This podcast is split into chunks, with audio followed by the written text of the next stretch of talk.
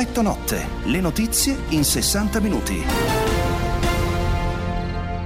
L'età mediana delle persone che decedono, vedete, è un lieve decremento e questo è un primo indicatore, però ovviamente andrà confermato nelle prossime settimane, anche del fatto che la popolazione degli ultraottantenni comincia progressivamente a essere protetta in larga maggioranza dalle vaccinazioni. Benvenuti a Effetto Notte da Valentina Furlanetto. Era il presidente dell'Istituto Superiore di Sanità Silvio Brusaferro alla conferenza stampa sull'analisi dei dati del monitoraggio della cabina di regia organizzata dal Ministero della Salute. Ultima puntata della settimana per Effetto Notte, ultima puntata anche della mia conduzione. In molti avete scritto ieri e l'altro ieri quando tornava Roberta Giordano. Posso confermarvi che torna lunedì, perché me l'ha detto oggi, e quindi la conduzione passa a lei dal lunedì. Intanto ringrazio Alessandro Schirano e Marco Santoro per il lavoro in redazione. Di là dal vetro c'è anche Andrea Roccabella in regia. E noi andiamo agli approfondimenti di questa sera. Avete sentito, quindi le vaccinazioni degli ultraottantenni iniziano a proteggere gli italiani, scende il livello generale del rischio. Speranza, il ministro della Salute, ha sottolineato che le misure hanno prodotto una prima piegatura della curva, ma il contesto, ha detto, è ancora complicato. La risposta alla pandemia è quindi il vaccino, lo ribadiscono in un documento i Paesi membri dell'Unione Europea. Di questo si occuperà anche il nostro reportage in chiusura di Effetto Notte. Intanto tornano in arancione alcune regioni: Piemonte, Lombardia, Friuli, Emilia-Romagna, Calabria e Toscana. La Sardegna invece passa a rosso, ne parleremo con il presidente della Fondazione Gimbe tra poco. Poi ci occuperemo del duro scontro tra l'Italia e la Turchia. Vi ricorderete le frasi del premier Draghi, ve le abbiamo fatte sentire ieri sera. Ha definito Erdogan un dittatore senza mezzi termini, commentando lo sgarbo ai danni della presidente della Commissione Europea, Ursula von der Leyen, il cosiddetto Sofagate. Ankara ha convocato l'ambasciatore italiano, ha chiesto che queste brutte e sfacciate affermazioni siano immediatamente ritirate. Il vicepresidente turco ha replicato direttamente a Draghi: se vuole vedere cosa sia una dittatura deve guardare alla storia recente dell'Italia, ha detto. Insomma, ce ne occuperemo con un'esperta di Turchia. 8 giorni di lutto in Gran Bretagna perché, lo sapete, ormai è morto il principe Filippo, 99 anni, consorte della regina Elisabetta d'Inghilterra. Lo ha annunciato la stessa regina in una nota in cui ha espresso profonda tristezza per la perdita del marito. La coppia reale aveva celebrato a novembre i 73 anni di matrimonio, avrebbe compiuto il principe Filippo 100 anni a giugno. Questi gli approfondimenti di questa sera. Io vi do il numero per mandarci dei messaggi: 349-238-6666. E ora le notizie della giornata. Da lunedì quasi tutte le regioni in arancione, la Sardegna passa in zona rossa, in crescita leggera il tasso di positività, ma gli esperti annunciano che è stato raggiunto il plateau. Negli Stati Uniti Pfizer chiede l'autorizzazione al vaccino per i ragazzi fra i 12 e i 16 anni, nuovo record di vaccinazioni in Francia, 510.000 in 24 ore. Riaperture e ristori, regioni e categorie produttive in pressing sul governo per una svolta dal mese di maggio. Gran Bretagna in lutto, lo avete sentito, è morto a 99 anni il principe Filippo, fiori e bandiere a mezz'asta a Buckingham Palace. Infine il calcio, De Rossi ricoverato allo Spallanzani europei, l'UEFA spinge per la presenza del pubblico. Il capitolo Covid-19 in primo piano. Il venerdì è come sempre il giorno del monitoraggio settimanale sull'andamento della pandemia nel nostro paese, con ricadute sulle misure restrittive e sui colori delle regioni. Partiamo da qui. Migliora la situazione dei contagi in Italia, la curva ha ormai raggiunto un plateau, c'è una decrescita seppur lenta e si sta stabilizzando il livello di occupazione delle terapie intensive, che però resta sempre molto alto, soprattutto in alcune regioni. È quanto emerge dal monitoraggio settimanale della cabina di regia il presidente dell'Istituto Superiore di Sanità Brusaferro. Rimane alto in aumento il numero di regioni che hanno un tasso di occupazione in terapia intensiva di area medica sopra la soglia critica. Questa settimana sono 15 rispetto alle 14 del settimana precedente. Migliora poi l'indice di RT nazionale allo 0,92, in calo rispetto allo 0,98 della scorsa settimana. Un contesto favorevole a possibili riaperture, ma con cautela, dice l'Istituto Superiore di Sanità. E intanto il primo passo è un cambio di colore di ben 6 regioni che da lunedì passano in arancione: Calabria, Emilia-Romagna, Friuli, Venezia Giulia, Lombardia, Piemonte e Toscana. Regioni in cui l'indice RT è sotto la soglia di 1 da almeno 2 settimane e l'incidenza di casi per popolazione inferiore a 250 negli ultimi 7 giorni.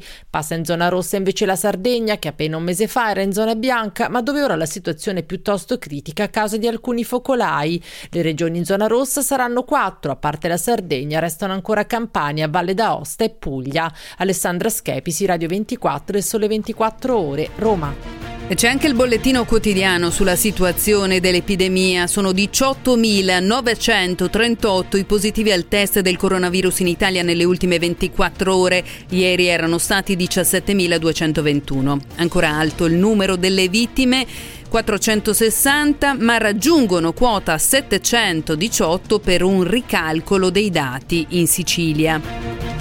Dicevamo dunque del colore delle regioni, da questi dipendono anche le riaperture. Si rafforza il pressing dei governatori per un allentamento delle misure. Chi vaccinerà di più riaprirà prima, ribadisce la ministra degli affari regionali Maria Stella Gelmini, riprendendo la linea del premier Mario Draghi. Maggio deve essere il mese della riapertura delle attività economiche, del ritorno alla vita, aggiunge. Speriamo che sulla base dei dati si possa riaprire qualcosa anche ad aprile. Mentre il ministro del turismo Garavaglia guarda al 2 giugno come possibile data per le riaperture del settore, sul fronte delle attività culturali Ministero e Regioni sono al lavoro per ridefinire i protocolli per teatri, cinema, musei e spettacoli dal vivo. Tra aperturisti e rigoristi intanto i governatori trovano l'accordo sul nuovo presidente della Conferenza delle Regioni dopo l'addio di Stefano Bonaccini, eletto all'unanimità Massimiliano Fedriga, vicepresidente Michele Emiliano. Maria Luisa Pezzali, Radio 24, Il Sole 24 Ore. Sono oltre 12 milioni le somministrazioni di vaccino anti-Covid in Italia e 3,7 milioni le persone immunizzate con la doppia dose. La Gran Bretagna ne ha totalizzate il triplo, arrivando a vaccinare 38,5 milioni di cittadini. Intanto Bruxelles si prepara a nuovi acquisti di dosi.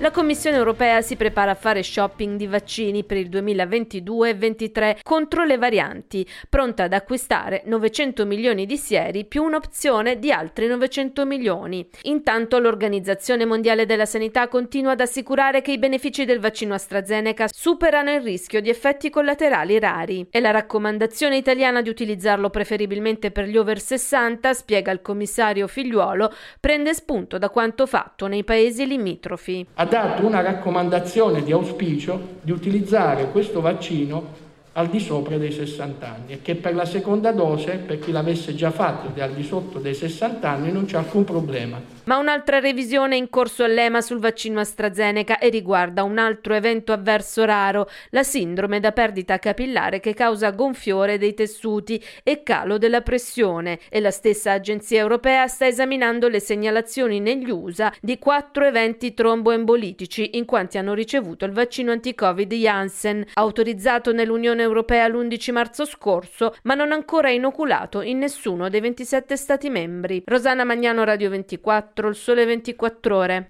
I sospetti di illecito nella campagna di vaccinazione, ma anche solo di categorie avvantaggiate dalle regioni a scapito degli anziani, si concentrano nella categoria altro dei dati del Ministero della Salute. Qui troviamo gli altri servizi essenziali come avvocati, magistrati e giornalisti, ammessi fino a metà marzo, quando AstraZeneca era considerato il vaccino dei giovani, ma anche i settantenni e i caregiver dei disabili. Non è semplice dunque dare giudizio pagelle. Certo, se la media nazionale è il 20% delle dosi andate alla categoria altro, colpisce che in alcune regioni questa quota sia molto più alta, soprattutto in Sicilia 34% contro 20, Campania e Val d'Aosta 31, Calabria 28, mentre le dosi agli over 80 sono sotto la media. Molte invece le dosi agli anziani in Basilicata 50% contro il 35 medio nazionale, Umbria 44%, 44%, Piemonte 41%, Abruzzo 40%, Lombardia 38%. In tutte queste regioni con meno del 10% andato alla categoria altro. Alessandro Arona, Radio 24, Il Sole 24 Ore. Pfizer e BioNTech chiedono di ottenere l'autorizzazione negli Stati Uniti per l'uso del proprio vaccino anche per la fascia di età dai 12 ai 15 anni, lo riportano i media americani. E ora cambiamo argomento, andiamo agli esteri. Minacce durissime tra Mosca e Kiev intorno alla regione occupata del Donbass. Putin chiama Erdogan mentre i militari americani visitano il fronte dei combattimenti tra le forze di Kiev e quelle filorusse. Nemmeno Sarajevo era al centro della mappa delle potenze e non lo sono oggi Donetsk e Lugansk, che per tutti o quasi sono al massimo uno scioglilingua slavo, ma la tensione che cresce intorno alle due città dell'Oriente ucraino dopo 7 anni di guerra, ora di posizione, è preoccupante. Mosca, che la chiama guerra civile, accusa le provocazioni di Kiev e ribadisce a muso duro che muovere truppe all'interno della Russia lungo il confine internazionale tra i due paesi è affar suo. Per il Pentagono, però, i soldati russi non sono mai stati così tanti dal 2014. Kiev, che l'ha sempre chiamata guerra di aggressione da parte di Mosca, moltiplica gli incontri con i leader della NATO, da Biden a Macron, e il presidente Zelensky in queste ore porta personalmente in visita sui campi di battaglia una delegazione di Washington guidata dal colonnello Brittany Stewart. Entrambe le parti cercano sponda in Turchia. Le navi nel Mar Nero entrano ed escono solo con l'ok di Ankara. Erdogan ha in mano ancora una volta delle carte che si farà pagare a caro prezzo. Gigi Donelli, Radio 24, Il Sole 24 Ore. Nella manovra di bilancio messa a punto per il 2022, il presidente americano Joe Biden cancella i fondi a favore della costruzione del muro al confine tra Stati Uniti e Messico, compresi quelli già approvati dall'amministrazione Trump per la costruzione dell'opera e rimasti ancora inutilizzati. Ora in Italia con la politica, Movimento 5 Stelle alle prese con il nodo della piattaforma Rousseau.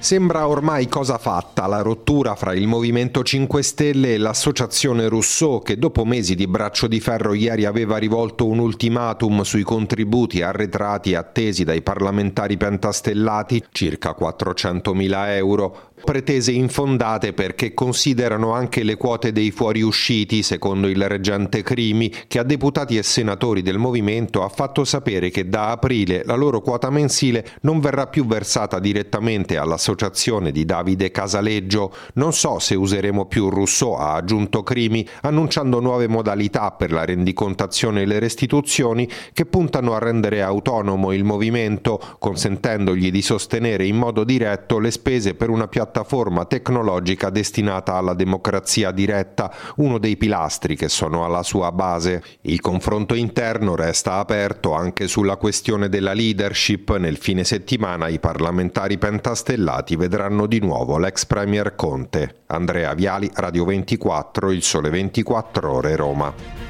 Ora parliamo di lavoro. Sky ha presentato un piano quadriennale di ristrutturazione ai sindacati che prevede una riduzione della forza lavoro del 25%. Tutto questo senza però fare ricorso ai licenziamenti, ma sulla base di accordi consensuali.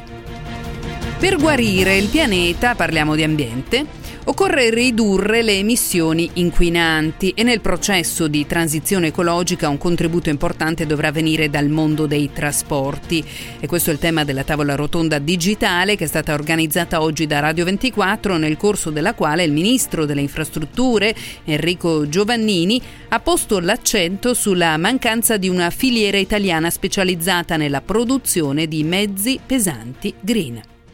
I trasporti producono il 25% delle emissioni di gas serra e quasi 3/4 di questo 25% provengono dal trasporto su strada. Entro il 2030 le emissioni dovranno essere dimezzate per arrivare a zero nel 2050. Nel frattempo, a partire dal 2040, dalle catene di montaggio usciranno solo furgoni e tir con motori green, alimentati quindi da energie rinnovabili. Ma ora come ora l'Italia è tagliata fuori da questa produzione. È quanto ha evidenziato il ministro delle Infrastrutture e delle Mobilità Sostenibili Giovannini intervenendo alla tavola rotonda digitale di Radio 24. Dove sono i produttori di autobus o di pullman elettrici o idrogeno, eccetera, italiani? Lo stesso tema vale per l'autotrasporto. Dunque, se uno spinge tutto sulla domanda, l'effetto sarà un bel boom di importazioni e quindi faremo molto felici altri. La politica deve anche capire l'effetto finale di tutto questo processo, dando una chiara indicazione che su questo investiremo e che quindi c'è un'opportunità di business. Occorre quindi un approccio di sistema che vada al di là degli incentivi, di cui la necessità di una nuova stagione di investimenti in ricerca e sviluppo. Ennio Cascetta, cluster trasporti. È certamente un problema di quantità, ma è anche un problema di qualità, cioè manca un collegamento fra politiche di ricerca e politiche industriali. Andrea Ferro, Radio 24, Il Sole 24 Ore. Il calcio: Daniele De Rossi da ieri è ricoverato all'ospedale Spallanzani dopo il focolaio Covid nato la scorsa settimana all'interno della nazionale di calcio. Lo confermano all'ANSA, ambienti vicini all'ex campione del mondo. Le stesse fonti precisano che il ricovero è solo precauzionale. E ora gli europei, presenza stadi TV, alla RAI diritti esclusivi mondiale Qatar 2022. L'Europeo della prossima estate si giocherà con stadi aperti e la presenza dei tifosi, ma l'annuncio della UEFA, dopo aver raccolto il via libera di governi dei paesi ospitanti, contiene anche un ultimatum che riguarda l'Italia, così come Germania, Spagna e Irlanda. Se infatti per 8 delle 12 città la roadmap prevede garanzie già fornite per riaperture dal 25 al 50% della capienza e la speranza di andare oltre da qui a giugno, Roma, Monaco, Bilbao e Dublino si sono viste recapitare da Nyon una sorta di warning. Hanno depositato la lettera con cui si impegnano a favorire la presenza degli spettatori, ma non hanno scritto nero su bianco numeri che invece la UEFA ritiene necessari. Il termine viene così spostato a lunedì 19 aprile, giorno in cui il piano dovrà essere definito. In Italia la manifestazione di disponibilità del governo ha fatto seguito una frenata del Comitato Tecnico Scientifico causata dai problemi nella campagna vaccinale e dai numeri della pandemia che ancora faticano a flettere con decisione. L'11 giugno è in programma la gara inaugurale all'Olimpico di Roma, ma la partita decisiva si giocherà nelle prossime giornate. Giovanni Capuano, Radio 24, Il Sole 24 Ore. 349 238 6666 per scriverci dei messaggi, molti stanno già arrivando, ci si chiede come fanno ad esempio Francia e Germania a vaccinare molte persone se nell'Unione Europea mancano i vaccini, si chiede Gianangelo. In effetti le dosi inoculate giornalmente dalla Francia oggi sono state, avete sentito, 510.000 in 24 ore, 650.000 i vaccinati al giorno in Germania. In Italia siamo ben più indietro, fra poco ne parleremo con il presidente della Fondazione Gimbe. Adesso il traffico.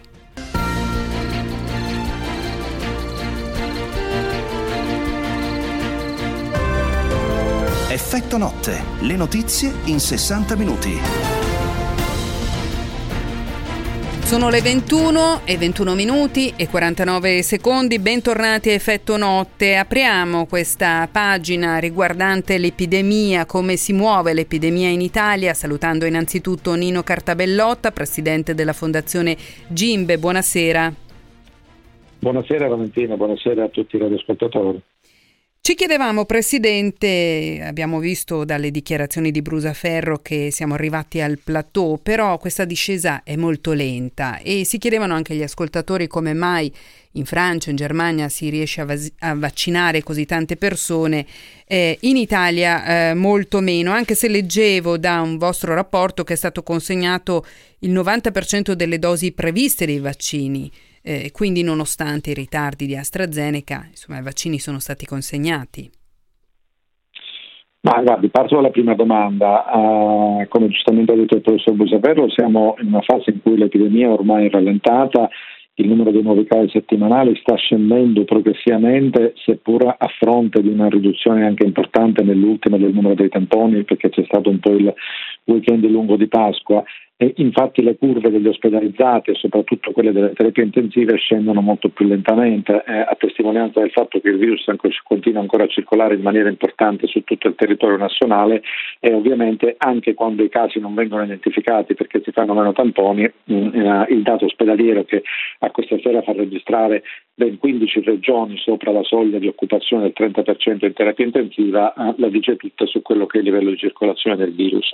Per quello che riguarda la situazione vaccinale, il primo dato è quello che di fatto noi abbiamo chiuso il primo trimestre, quindi è un po' tempo di primi bilanci, e di fatto sono state consegnate 14 milioni di dosi domenica 4 aprile, che è la data che il commissario Figliuolo ha scelto, diciamo, come fine del primo trimestre, perché è l'ultima settimana, diciamo, a cavallo tra marzo e aprile, che di fatto sono quasi il 90% delle dosi previste. Però ricordo ai radioascoltatori che la prima versione del piano, quella che il ministro Speranza presentò in Parlamento ai primi di dicembre, ne prevedeva 28 milioni e 3, quindi poi alla fine riduzione dopo riduzione, ritardo dopo ritardo, ci siamo praticamente ridotti ad avere la metà delle dosi previste per il primo trimestre, che inevitabilmente ha rappresentato il primo grande elemento di ritardo della campagna vaccinale.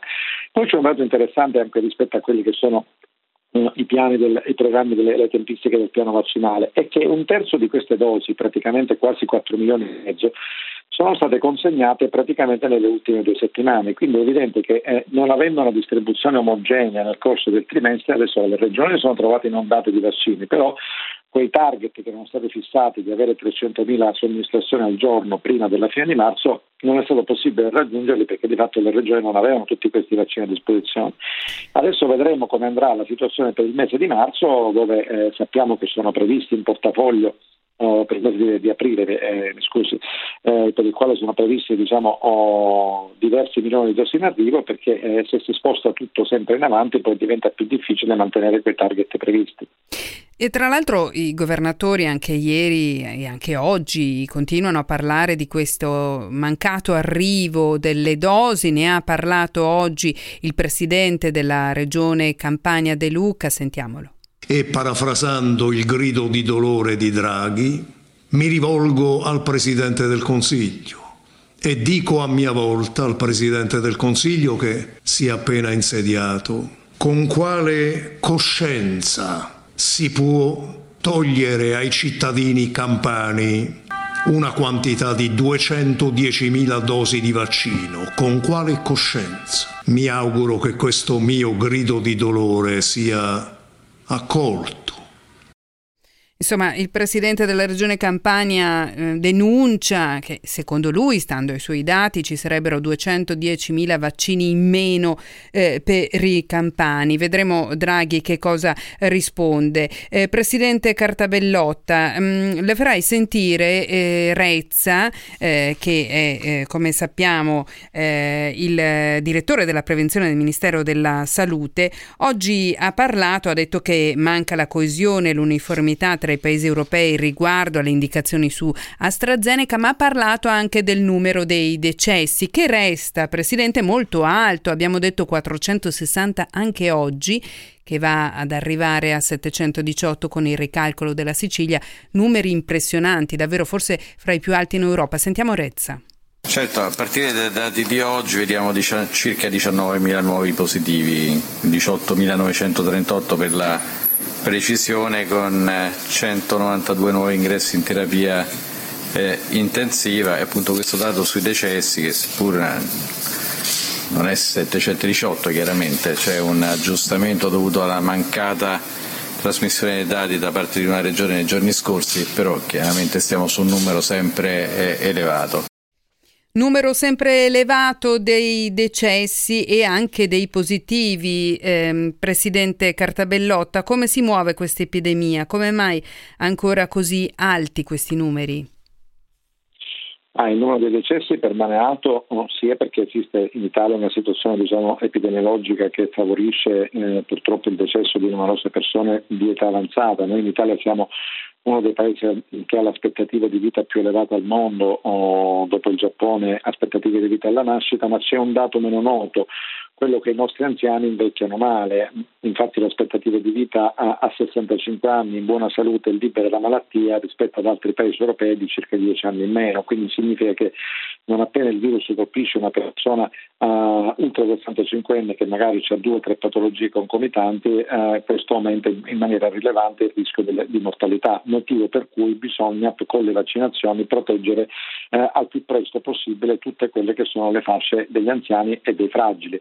Poi è chiaro che ci sono dei problemi verosimilmente legati alla gestione sanitaria. Purtroppo è difficile riuscire a risalire ai dettagli, però è evidente che noi in Italia stiamo avendo un numero di decessi che non può essere giustificato solo ed esclusivamente dalle problematiche di tipo epidemiologico e anagrafico di cui parlavo poco fa.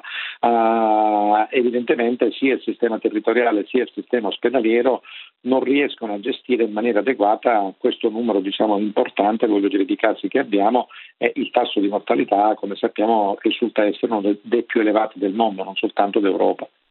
Per quanto riguarda le regioni, fra le virtuose per le vaccinazioni sappiamo che c'è ad esempio il Lazio. Quali sono invece le regioni ultime per inoculazioni di dosi? Bisogna vedere quale dato noi prendiamo in considerazione. Se noi guardiamo il dato, quello che più comunemente viene preso anche a livello europeo, che è la percentuale di popolazione che ha completato il ciclo vaccinale, noi oggi siamo quindi due dosi del 6,3%, che però va dal 7,9% del Piemonte al 4,9% della Campania, quindi al di là poi del problema delle dosi, su cui in parte ha ragione il Presidente De Luca, perché essendo la distribuzione delle dosi effettuata per popolazione residente, ma tenendo conto ovviamente anche dell'età delle persone, la Campania purtroppo, meno male, è una regione che ha una popolazione mediamente più giovane e quindi riceve meno dosi rispetto a quelle che può ricevere per esempio la Liguria, che invece è un'età media molto più elevata. Poi se invece guardiamo altri indicatori, per esempio quello della vaccinazione degli over 80, siamo in Italia quasi al 40% con la doppia dose e il 30% con la singola dose, ma anche qua con grosse differenze regionali. Per esempio il ciclo completo nella provincia di Bolzano negli ultraottantenni l'ha fatto quasi il 64% degli over 80, nella Sardegna solo il 23,7%. Andiamo invece molto male un po' tutti nella vaccinazione di un'altra fascia importante, che è quella 70-79, che è gravata da un elevato tasso di ospedalizzazione. La media nazionale della doppia dose è ancora al 2,4%, ma anche qua con grosse differenze regionali. Ci scrive un ascoltatore: alti decessi, alti contagi, e diciamo che stiamo andando bene. Beh, in realtà non stiamo dicendo che stiamo andando bene, stiamo dicendo che abbiamo raggiunto un plateau e che lentamente si stanno abbassando i dati, almeno per quanto riguarda i positivi. In realtà le vittime, come dicevamo, sono ancora molto alte. Come mai questo plateau si abbassa così lentamente? Ma sicuramente noi siamo in presenza, come sappiamo, di una variante che a questo punto è diventata predominante rispetto al ceppo originale della SARS-CoV-2, che è la variante inglese, che è molto più contagiosa. Però dobbiamo anche ricordare a chi ci ascolta che le curve scendono con una serie di lag time, cioè di ritardi temporali. Prima scende il valore dell'R-T, che è l'indice di contagiosità, poi scende l'incremento percentuale dei casi, poi scendono i casi, poi le ospedalizzazioni e poi infine i decessi. Tutto questo con dei ritardi temporali che possono andare dalla discesa dell'RT a quella dei decessi fino anche a 30 giorni se ci mettiamo dentro quelli che sono i ritardi di notifica, quindi è un dato abbastanza normale. Quello che sicuramente abbiamo notato è che nella terza ondata la discesa è molto più lenta rispetto alla seconda, anche a parità di misure restrittive, e purtroppo l'assenza di dati dettagliati non ci permette di fare delle analisi più approfondite, però questo è un dato di fatto che si osserva nella discesa delle curve. Grazie Presidente Cartabellotta per averci aiutato a fare chiarezza. E noi, buona serata a lei, noi invece ci occuperemo tra pochissimo di Turchia, perché racconteremo come ha reagito Ankara alla parola che ha usato Draghi per definire Erdogan. Ha detto dittatore, Italia mafia, Mussolini dittatore, dura reazione di Ankara a Draghi, sono alcuni dei titoli che si leggevano questa mattina sui giornali online turchi. Adesso il meteo, ne parliamo tra pochissimo. Tempo in diretta. Si formano già alcune crepe nel nucleo anticiclonico che da un paio di giorni sta tentando di collocarsi sul Mediterraneo, proteggendo l'Italia. Nelle prossime ore l'incedere di una perturbazione atlantica provocherà un aumento delle nubi e anche le prime precipitazioni al nord-ovest. Domani il tempo andrà peggiorando già dal mattino, con piogge che interesseranno inizialmente le nostre regioni nord-occidentali, mentre sul resto del nord e al centro il cielo risulterà diffusamente nuvoloso, anche coperto peraltro senza fenomeni associati. associati. Maggiori schiarite infine al sud. Col passare delle ore i rovesci si faranno via via più diffusi al nord, interessando entro sera anche le regioni orientali. Piogge anche in Toscana, sempre dalla serata, poi pure su Umbria e Marche. Temperature massime in diminuzione al nord a causa delle precipitazioni, minime invece in aumento. Con le previsioni di ilmeteo.it è tutto, per rimanere aggiornati scaricate la nostra app ufficiale. Un saluto da Stefano Ghetti.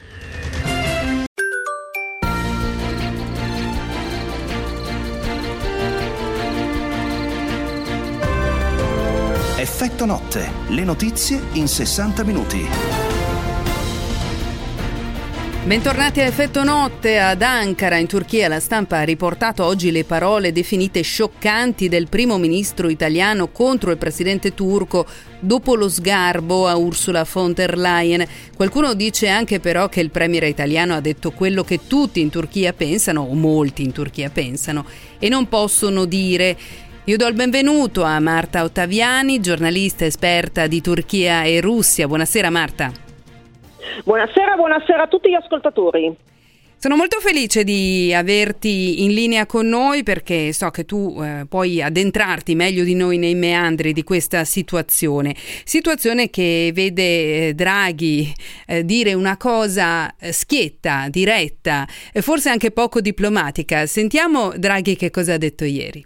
La considerazione da fare è che, e forse l'ho già fatta in un'altra conferenza stampa, è che con questi, chiamiamoli perché sono dittatori, di cui però si ha bisogno per collaborare, perché poi uno deve essere franco nell'esprimere la propria diversità di vedute, di opinioni, di comportamenti, di visioni della società, e deve essere anche pronto a collaborare, a cooperare, più che collaborare, a cooperare per assicurare gli interessi del proprio paese. Questo è importante. Secondo me bisogna trovare l'equilibrio giusto. Allora, l'abbiamo riascoltato questo passo della conferenza stampa di ieri di Draghi. Marta, che cosa ne pensi? Qual è stata innanzitutto la reazione? Un po' ho cercato di riassumerlo, ma qual è stata la reazione in Turchia di queste parole? Ma la reazione turca è stata rabbiosa sia a livello istituzionale sia a livello comunque di interventi dei singoli soggetti sul web, dei singoli utenti del web. Fahrettin Altun, che è comunque l'advisor principale di Erdogan, ha fatto anche riferimento per quanto riguarda l'utilizzo della parola dittatore. Sostanzialmente ha scritto su Twitter: per trovare i dittatori bisogna cercare nella storia italiana, con evidente riferimento a Mussolini, e anche ha voluto rimarcare il fatto che Draghi è un premier nominato e non invece un presidente eletto dal popolo come invece è Recep Tayyip Erdogan. Si è trattata di una reazione sicuramente molto anche emotiva, perché probabilmente l'Italia era l'ultimo paese da cui la Turchia si aspettava un'accusa, un genere di osservazioni del genere. Non ci dobbiamo dimenticare che l'Italia ha sempre avuto una politica molto filoturca che diciamo che soprattutto negli ultimi 2 anni l'aveva messa in condizioni a volte anche di imbarazzo con la stessa Unione Europea, perché venivamo proprio percepiti emissari di Ankara a Bruxelles in qualche modo. In questo momento Draghi quindi ha stupito un po' tutti. È vero quello che tu dici, e io aggiungo il fatto che c'è un interscambio che sfiora i $20 miliardi, con oltre 1.000 aziende italiane attive in Turchia, una relazione quindi di storica amicizia, come tu dicevi, e ha stupito un po' tutti questa posizione, questa uscita di Draghi. Come scrive un ascoltatore, Draghi è stato un non politico, forse non ce lo si aspettava, però d'altra parte abbiamo sentito Biden poco tempo fa parlare di Putin come di un assassino. Marta, Erdogan si è sfilato da poche settimane dalla Convenzione di Istanbul sulla violenza sulle donne. Ci si poteva aspettare un comportamento diverso nei confronti di una donna? Ma allora, anzitutto quello avvenuto ad Ankara è stato un gran pasticcio dove si continua a rimpallare le responsabilità, quindi l'ufficio della rappresentanza UE a Bruxelles dice che è colpa della Turchia, la Turchia dice che è colpa della rappresentanza europea a Bruxelles. Purtroppo non ci voleva l'episodio davvero sgradevole e triste capitato a Ursula von der Leyen per capire una volta per tutte che Erdogan purtroppo non ha una policy nei confronti delle donne improntata alla parità dei diritti, tutt'altro, e proprio l'uscita dalla Convenzione di Istanbul è stata percepita da molte delle organizzazioni femministe che ci sono nel paese come un punto di non ritorno anche per la tutela non solo delle donne, ricordiamolo, ma anche delle comunità LGBT che in Turchia hanno seri problemi non solo di riconoscimento dei propri diritti ma a volte anche di sicurezza, quindi una situazione davvero molto delicata. Vorrei però tornare un secondo a Draghi, se mi è permesso, e fare una piccola analisi. È vero che quello di Draghi è stato un giudizio molto pesante, quasi un azzardo, però io credo sia da una parte un messaggio alla Turchia per far capire che comunque l'Italia si sta riportando su un asse europeo e arriva in un momento in cui la Turchia è particolarmente vulnerabile perché è debole dal punto di vista economico e isolata dal punto di vista della politica internazionale. Quindi è vero che l'interscambio commerciale è molto alto ma è a favore dell'Italia. La Turchia a causa del Covid ha perso il 20% di import verso l'Italia nel 2020. Io non credo che la Turchia potrà utilizzare un atteggiamento molto muscolare nei nostri confronti. Vedremo ovviamente cosa succederà nelle prossime settimane. Grazie Marta Ottaviani. Buonasera a voi. Noi cambiamo argomento, andiamo a parlare di quello che è accaduto in Gran Bretagna con questa scomparsa. Sentiamo. We are interrupting our normal programs to bring you an important announcement. A short while ago, Buckingham Palace announced the death of His Royal Highness Prince Philip, the Duke of Edinburgh. L'annuncio dato dalla BBC della morte del principe Filippo, 99 anni, consorte della regina Elisabetta di Inghilterra, è stato dato oggi e noi abbiamo in collegamento Enrica Roddolo, giornalista del Corriere della Sera, tra le più autorevoli esperte della Royal Family, in uscita nei prossimi giorni per Cairo Editore il suo nuovo libro proprio sul principe Filippo e la regina Elisabetta. Buonasera Enrica. Buonasera, grazie. Abbiamo sentito assieme questo annuncio del cordoglio unanime in tutto il mondo, fiori e bandiere a mezz'asta a Buckingham Palace. Il nipote Harry ha fatto sapere che farà il possibile per tornare in Gran Bretagna per stare vicino alla nonna Elisabetta. La prima domanda che ti farei Enrica è proprio questa. C'è stato dell'imbarazzo fra la casa reale inglese e il nipote che è andato a vivere negli Stati Uniti. Il dilemma è: tornerà Harry, tornerà anche la moglie Meghan per partecipare ai funerali del nonno? Ma risponderei con quanto vi ha detto oggi per il Corriere della Sera lo storico Hugo Vickers da Londra, molto vicino al principe Filippo, di cui è stato amico personale a lungo e che mi ha detto appunto il principe voleva tornare a Windsor per ispirare proprio a Windsor. Cosa farà il principe Harry? La stessa domanda che vi ho posto è a questo punto, dopo tutto quanto è successo in quest'anno reso così difficile, e le sue parole tradivano anche per colpa ovviamente della ormai famosa Brexit, diventata quasi più famosa della Brexit, poco importa. Credo che il dolore della regina sia davvero inconsolabile in queste ore. Sono sicura che in cuor suo il principe Harry farà di tutto per essere presente. La moglie, ricordiamo, comunque in attesa e avanzata gravidanza del secondo figlio, che sarà una figlia femmina, e quindi vedremo se si presenteranno a Londra.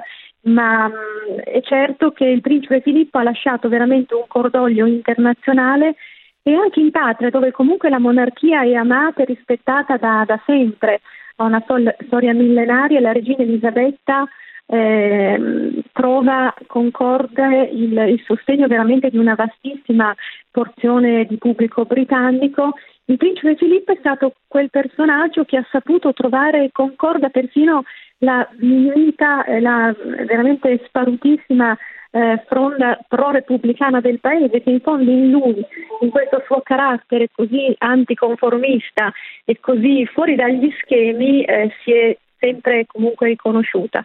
Per cui un principe che piaceva ai monarchici, ma insomma, sorridevano e lo apprezzavano anche i repubblicani, proprio per il suo carattere controcorrente, che non è mai sceso a compromessi con il protocollo, con la corte. Sono famose anche le sue battute, le sue gaffe, anche talvolta. Famose anche le sue battute, che assolutamente dice delle cose a volte quasi irripetibili se pensiamo al nostro politically correct, ma io credo sia stato anche il suo modo di uscire fuori dagli schemi e di dire comunque la sua. Non dimentichiamo che quando arrivò a palazzo chiese quale sarebbe stato il ruolo del principe consorte e nessuno seppe dargli una risposta, tanto vero che un giorno lui stesso provò così a sintetizzare il suo ruolo. Disse: beh, in fondo io sono come un imprenditore improprio, devo inventarmi il mio ruolo, ma devo anche stare attento a non stare mai un passo oltre quello della regina, sempre un passo indietro. Io l'ho conosciuto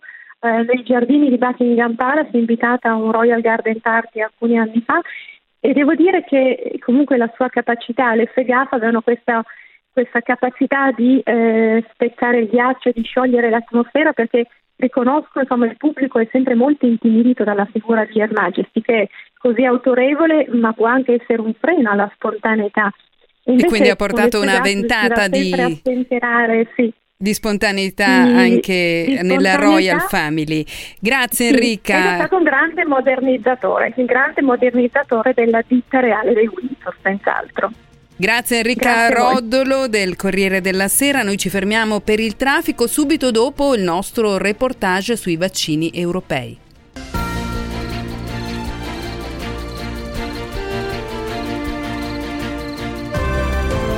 Effetto Notte, le notizie in 60 minuti. Euroreportage. Nello stretto dei vaccini, l'UE tra voglia di sovranismo e solidarietà. Di Cristina Carpinelli. La risposta alla pandemia è il vaccino e la priorità è diffonderlo capillarmente in tutto il mondo, paesi ricchi e in via di sviluppo. Sulla carta, nel documento finale del Consiglio europeo di marzo, si ribadiscono dunque gli impegni presi precedentemente quando si è creato il programma COVAX per garantire l'accesso ai vaccini anche ai paesi poveri. In totale, da dicembre ad oggi, l'Unione Europea ha esportato in 54 paesi in via di sviluppo 31 milioni di dosi, un programma che è fondamentale, sostiene Brando Benifei, eurodeputato del gruppo dell'Alleanza Progressista di Socialisti e Democratici al Parlamento Europeo. È chiaro che soltanto se tutto il mondo, contando l'impatto di scambi, di attività economiche, sociali, culturali che avvengono anche con il vicinato europeo, è fondamentale perché possa prendere un'attività comune, che ci sia una vaccinazione anche nei paesi confinanti. Ovviamente c'è anche un tema di giustizia sociale più globale, se guardiamo oltre i confini dell'Europa, se guardiamo oltre i paesi dell'immediato vicinato, e per questo noi siamo convinti che sia necessario mettere in campo tutte le iniziative internazionali in una buona situazione rispetto alla crisi epidemica, pandemica del Covid, che diventino poi dei nuovi focolai nel momento in cui rimanessero troppo indietro su una campagna vaccinale che deve a livello globale nell'anno 2021 essere a un punto importante. Alcuni paesi raggiungeranno nel mondo la immunità di gregge cosiddetta, ma è necessario che in tutto il mondo ci sia un passo avanti. Non sarà facile per l'Unione riuscire ad aiutare altri paesi, dice Marco Zanni, europarlamentare della Lega e presidente del gruppo Identità e Democrazia al Parlamento Europeo. Ma sicuramente c'è un'urgenza mondiale, no? È ovvio che si deve cercare di tutelare anche chi è più debole. L'evidenza però, insomma, ci dimostra che alcuni di questi paesi sono più avanti dell'Unione Europea nella campagna vaccinale. Faccio l'esempio, insomma, tra paesi vicini e che hanno interessi strategici per l'Unione Europea ci sono i Balcani occidentali. La Serbia, ad esempio, in termini di percentuale di popolazione vaccinata è molto più avanti della media dei paesi europei. Quindi insomma c'è anche questo tema. Non sarà facile, non è facile per l'Unione Europea, nello stato in cui versa la sua campagna vaccinale, pensare di poter aiutare anche altri paesi. Il problema non è solo collegato ai singoli paesi, ma anche alle case farmaceutiche, ribadisce Monica Frassoni dei Verdi Europei. Penso che ci sia un equilibrio difficile da mantenere, soprattutto in queste primissime fasi della produzione del vaccino, perché abbiamo visto che non è una questione di colpa dei governi, dell'Unione Europea, della Commissione o di questo o di quell'altro, è una questione di produzione insufficiente da parte delle imprese, in particolare di alcune, di AstraZeneca in particolare, che si sta anche comportando in un modo estremamente scorretto, cosa che naturalmente non era necessariamente prevedibile da parte delle autorità che hanno negoziato i vari vaccini. Esiste, soprattutto nel medio-lungo termine, un reale problema di rapporto con Big Pharma per quanto riguarda i proventi dei vaccini e i brevetti. Intanto le Nazioni Unite ribadiscono che sono oltre 100 i paesi a non aver ricevuto neppure le dosi minime per mettere al sicuro medici ed infermieri, dati che riguardano anche paesi vicini di casa dell'Unione Europea, dove in un clima da si salvi chi può è accaduto ad esempio che in Bosnia-Erzegovina la parte bosniaco-croata del paese si sia affidata completamente al programma Covax e all'Unione Europea, mentre la parte serba si sia affidata agli aiuti che arrivavano da Belgrado e da Mosca. Insomma, sui vaccini si gioca anche una grossa partita di politica estera. Ancora Monica Frassoni. L'Unione Europea ha attribuito già a fine anno, quindi quando ancora ovviamente la campagna non era partita, i vari strumenti dell'Unione Europea messi a disposizione non erano ancora pronti, 70 milioni di euro per proprio di sussidi ai Balcani occidentali per avere accesso ai vaccini. Ci sono alcuni stati che sono più in vantaggio, tipo la Serbia, ma che hanno deciso di acquistare dei vaccini russi e dei vaccini in particolare cinesi che costano non so quante volte tanto. Il vaccino cinese costa più o meno 20 euro e quello di quelli europei, con gli AstraZeneca negoziati dell'Unione Europea, costano 3. Però ecco, diciamo che invece altri paesi come Albania, Bosnia eccetera sono in una situazione molto difficile, quindi l'Unione Europea ha stanziato a fine dicembre questi 70 milioni che sono immediatamente ridirigibili insieme al WHO, quindi all'Organizzazione Mondiale della Sanità, ha stanziato altri 7,5 milioni per la logistica, sostanzialmente, per aiutare la logistica degli stati dei Balcani. Per vaccinare i paesi in via di sviluppo è stata costituita dunque questa piattaforma Covax, un programma globale per la fornitura dei vaccini contro il Covid-19. L'obiettivo è appunto quello di garantire l'equa distribuzione dei vaccini a tutte le nazioni, ma ai paesi con redditi medio-bassi è al momento riservato il 32% delle dosi. In questi confini risiede però l'84% della popolazione mondiale. Il programma non sta andando come si pensava, sostengono le ONG. Rossella Miccio è presidente di Emergency. Tanti paesi speravano in questo meccanismo di condivisione dei vaccini impostato dall'Organismo Mondiale della Sanità, quindi dal Covax, ma che è un meccanismo molto lento a partire, anche perché si basa sulle donazioni volontarie dei governi dei paesi più ricchi, quindi diciamo non è un meccanismo egalitario di accesso ai vaccini, ma si basa sempre sulla disponibilità e la buona volontà di chi decide di donare qualcosa, quindi è sicuramente un meccanismo poco efficiente da questo punto di vista, e la prova ne è che dai Balcani al Medio Oriente all'Africa sono tutte aree in cui le campagne vaccinali sono molto molto indietro. Bisogna muoversi in una direzione differente. Le ONG chiedono all'Unione Europea la liberalizzazione dei brevetti, ponendo fine al monopolio delle case farmaceutiche. Ancora Rossella Miccio. La nostra posizione è molto semplice, e cioè che in una situazione come quella che stiamo vivendo, di pandemia, l'unica soluzione per poterne uscire è quella di uscirne tutti insieme, e quindi chiediamo con forza che vengano almeno temporaneamente sospesi i brevetti e la proprietà intellettuale sui vaccini e su tutto quello che serve per la risposta al Covid, in modo da aumentarne la produzione e renderlo disponibile e fruibile a tutti in tutto il mondo. Non siamo particolarmente fiduciosi, purtroppo, perché ci sembra che comunque ci sia ancora molto concentrati soltanto sull'orticello di casa propria, e quindi questa pandemia, invece di avere risposte globali, sta avendo risposte molto parziali, molto locali. Parla addirittura di apartheid dei vaccini, di nazionalismo dei vaccini, che è un po' un controsenso in questa situazione. Noi speriamo, abbiamo chiesto anche al governo italiano di prendere una posizione chiara in questo senso,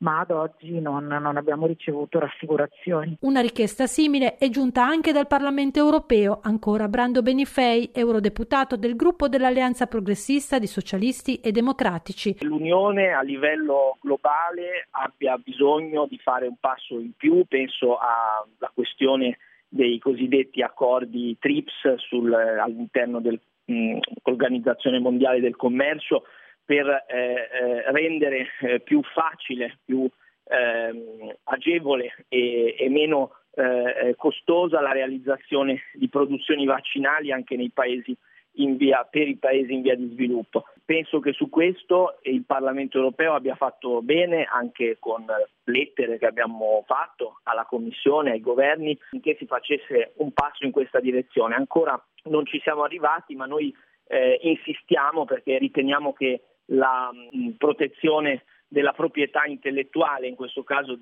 dei brevetti, non possa essere di ostacolo alla realizzazione dell'obiettivo vaccinale. Euroreportage, in collaborazione con Euronet Plus.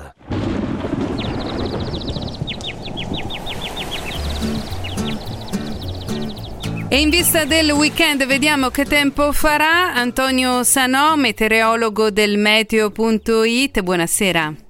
Buonasera e grazie a voi. Insomma, sembra che la primavera stenti ad arrivare, almeno in questi ultimi giorni. Conferma che sarà un brutto weekend? Confermo che la primavera può aspettare, soprattutto al centro-nord, perché sta per giungere una perturbazione atlantica carica di pioggia, soprattutto tra sabato sera, pomeriggio sera, e tutta la giornata di domenica, con le piogge non solo sul nord della Toscana, ma anche sul Lazio, soprattutto domenica mattina, e il resto del centro. Al sud e sulla Sicilia invece continuerà a splendere il sole, con temperature verso i 20 gradi. Quando ci potremmo aspettare delle temperature più miti e il sole soprattutto?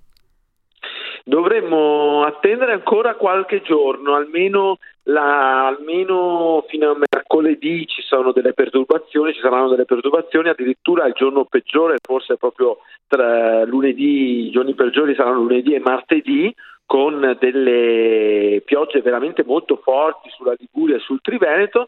Poi a partire da mercoledì e soprattutto nell'ultima parte della prossima settimana ci sarà un miglioramento, con temperature che aumenteranno, ma non si porteranno su quei valori così alti che abbiamo vissuto qualche settimana fa.